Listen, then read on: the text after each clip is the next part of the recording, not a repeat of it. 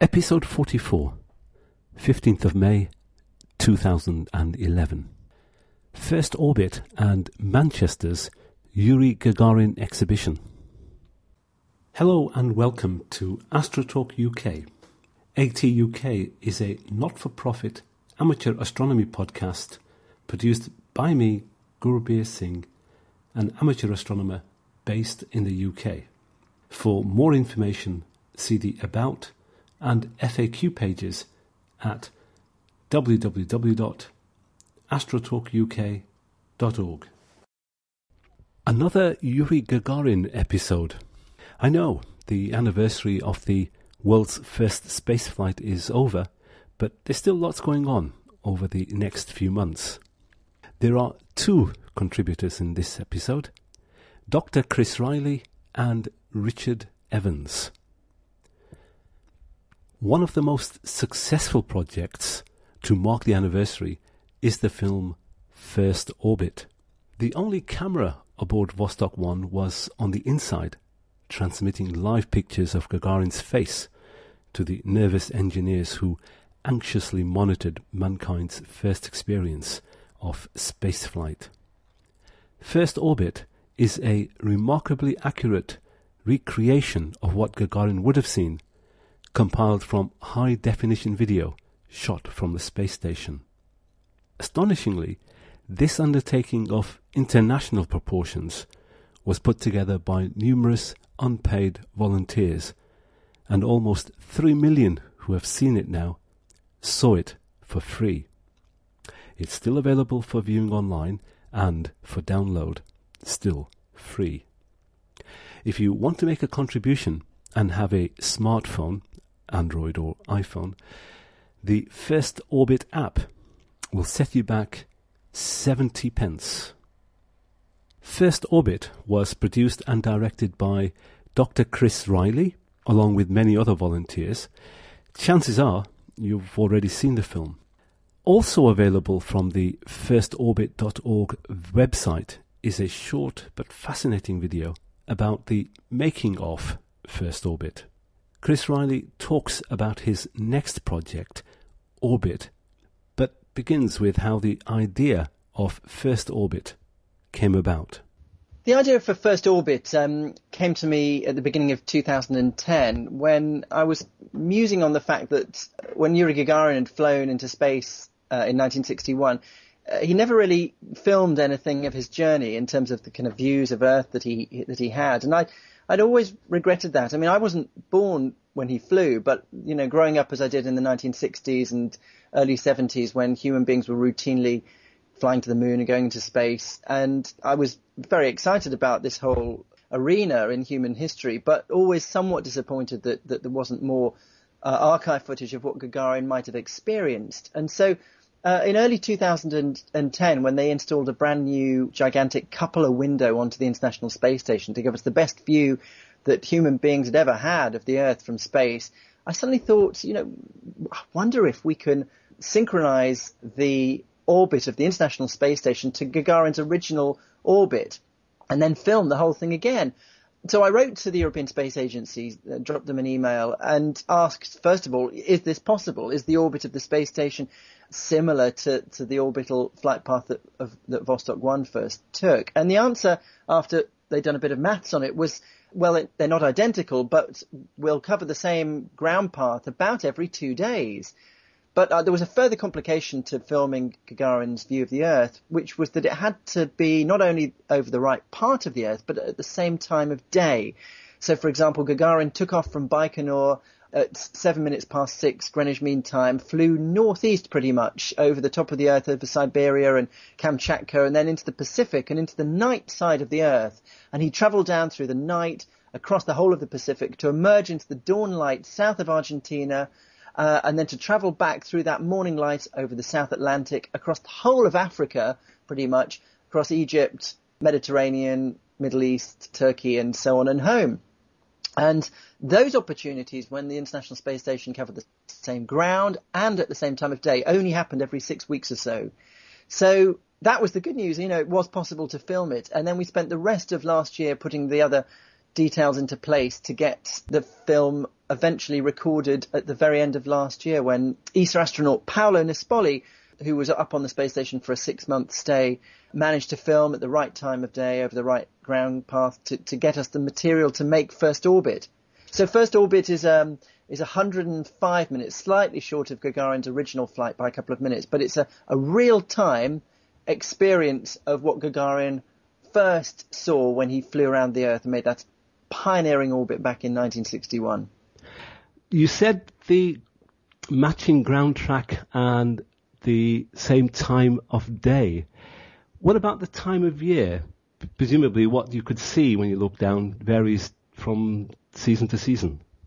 Yes, you raise an interesting point actually. Um, so obviously Gagarin flew in April, which was springtime over the northern hemisphere and and was autumn over the southern hemisphere. And so you're you're right that the the look at, and feel of the Earth would be different. The, the, the, sun angles would be different at different sort of times of year, the snow line and so on. And when I first came up with the idea in January 2010, I did wonder whether we could actually film it around April. In the end, the logistics didn't work out to allow us to do that. Um, but we filmed it in January, which, although a few weeks early, if you like, was good enough.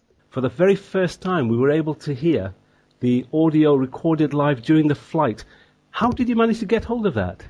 Well, we searched high and low for the um, voice recordings that um, that were made of Yuri Gagarin during his Vostok One flight. I mean, we tantalizingly we had the transcripts that we translated into English, so we kind of knew what he said, and there were some beautiful quotes in there. But wherever we looked, we, we just didn't come up with anything. And so, in parallel with arranging the details of making the film on the space station, we we were searching all over Russia in all the, the, the kind of archives you'd expect to look, and we just didn't come up with anything. Um, I had a really excellent Russian-speaking researcher, stroke producer, working for me called E.O. Whiteley, and she tried everywhere. I mean, we tried Roscosmos and um, the Russian State Archive initially, and and they just didn't have it. However, of course, Gagarin flew at a time before the, the Russian space agency Roscosmos existed, so it was actually a military flight. So we were advised maybe we should go to the Russian military archives, and we tried to lobby them through uh, NATO, and uh, it, it, was getting quite difficult and complicated. And with just a week to go, when we were editing the film, the recordings finally turned up in the Russian State Archive, and um, at the very last mi- minute, and with the help of the British Council, um, we were able to um, acquire them and drop them into the film. And I'm delighted we have because I think it is the first time they've been heard in their entirety outside of Russia. I think, given the in a very short, you've got lots more to do, but in a very short career so far, you've managed to achieve so much. This will be one of the enduring films that you've made. What's your perspective on uh, how this has been going and how it's been, the kind of feedback you've had from it? It's been wonderfully positive even travelling at 17,500 miles an hour, you know, it still takes over 100 minutes to get get around, of which 40 minutes is in darkness over the Pacific. And it's, it's a difficult watch, that, even with Philip's beautiful music and, and, and Yuri's voice occasionally popping up.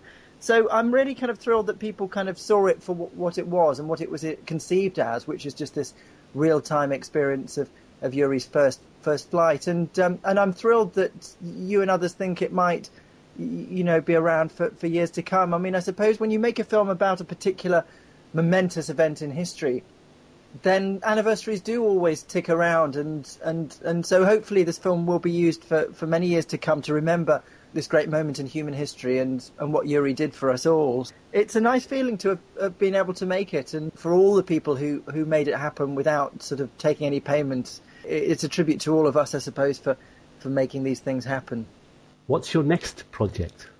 Wow. Well, what um, what I'd really like to do, and this was the film I really wanted to make, but needs more money for it, is I suppose a kind of Yuri Gagarin legacy film, if you like, which is to to go and interview a, a representative proportion of the now something like 550 human beings that have been into space and look back at the Earth from more than 38 countries. Um, I, what I really want to do is go and you know and record on film uh, an Afghan cosmonaut, a North Korean cosmonaut, uh, you know, uh, astronauts from, from all over the world, as well as cosmonauts, in their native languages, talking about what this life changing experience of, of, of, of, riding into, into space and above the atmosphere did for them. Um, and so, what I'm hoping to do is to try and um, kind of capitalize on the buzz that First Orbit has, has created to try and crowdfund uh, this, this new film, which we're just calling Orbit.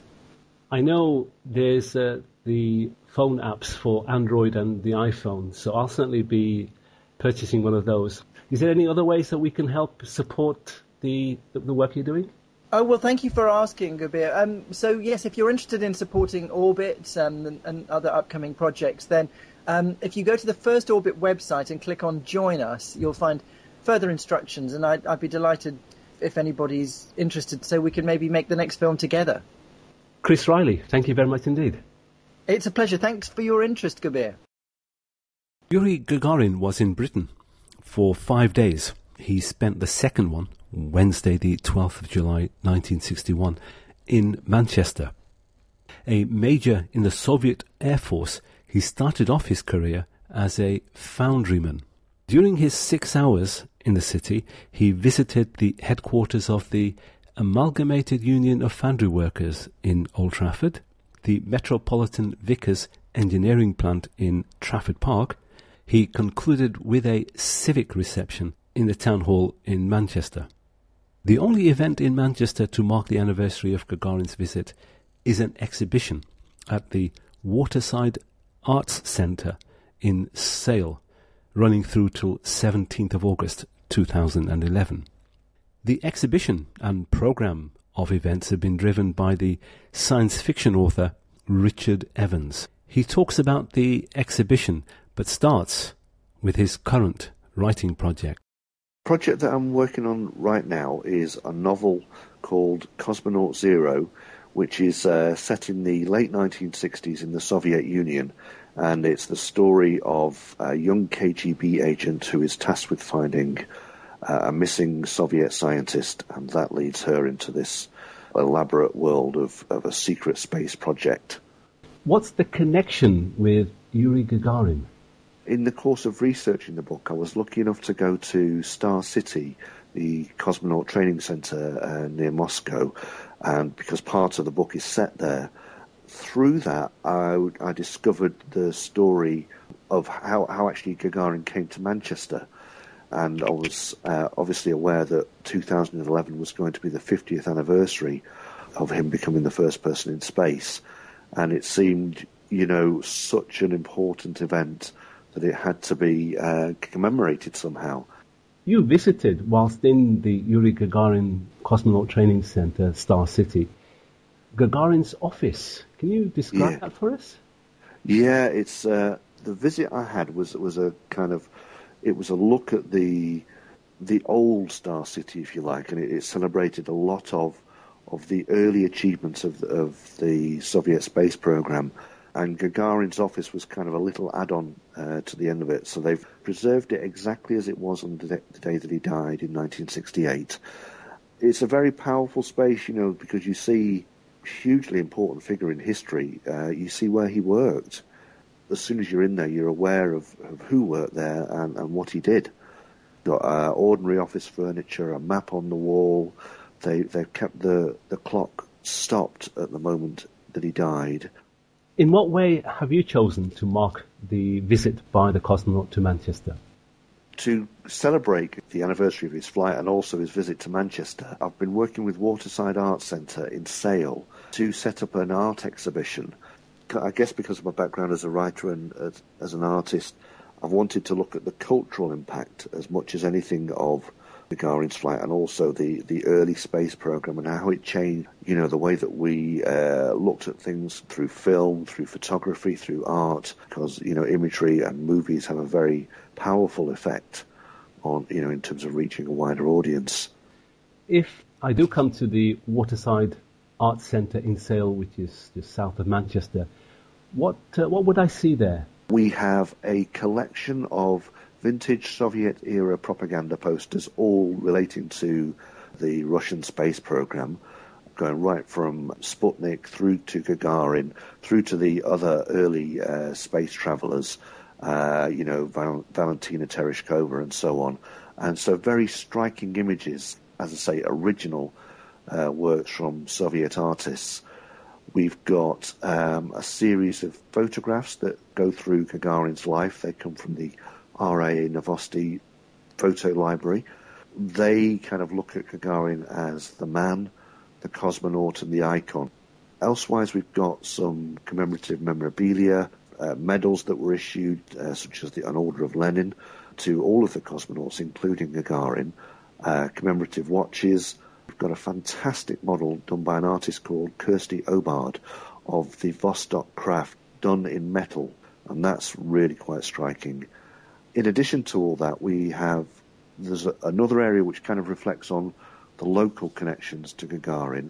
So we have some witness accounts from people who who saw him. We've got footage from Northwest Film Archive of Gagarin actually in Manchester. Another area where two two artists have created their own reflection on the Soviet space program in a film piece called Cosmodrome. So that goes tells the story of how the Soviet Union went from a largely agricultural nation to being a fair uh, spacefaring nation in the space of you know 20 to 30 years. So it's this it's a short film uh, telling this trajectory of, of the Soviet nation itself as it grew to be a, a technological giant. I've had it described as a show suitable for ages 8 to 88. The exhibition, when did it start?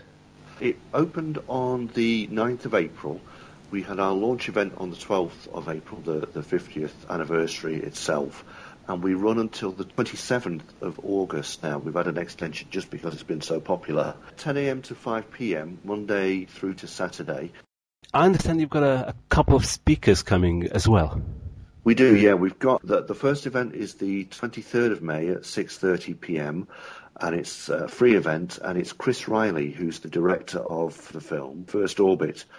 Uh, so Chris is coming up to talk about the making of the film, and also Gagarin's effect, you know, as a catalyst for the space race.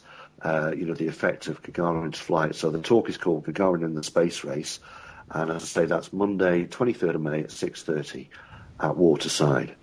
The second event is uh, with uh, a, a, chap you may have heard of him, Gurbir Singh, uh, a blogger and researcher. Never heard of him. Never heard of this guy. Uh, you know, you've done a lot of wonderful uh, interviews with witnesses uh, that and those featuring the exhibition as well. And you're going to talk about Gagarin in Manchester, the 28th of May, Saturday the 28th of May at 1.30. Again, it's free, and everybody is welcome to come along. And no doubt you have a, a website for, for the details? We do indeed, yes. The website is www.gagarin50.co.uk. Richard Evans, thank you very much indeed. Pleasure. Nice to talk to you, Gurbir. Today's quote is from Yuri Gagarin, asserting his working class roots during his Manchester visit. Although I am doing a different job now, I am still a foundry worker at heart.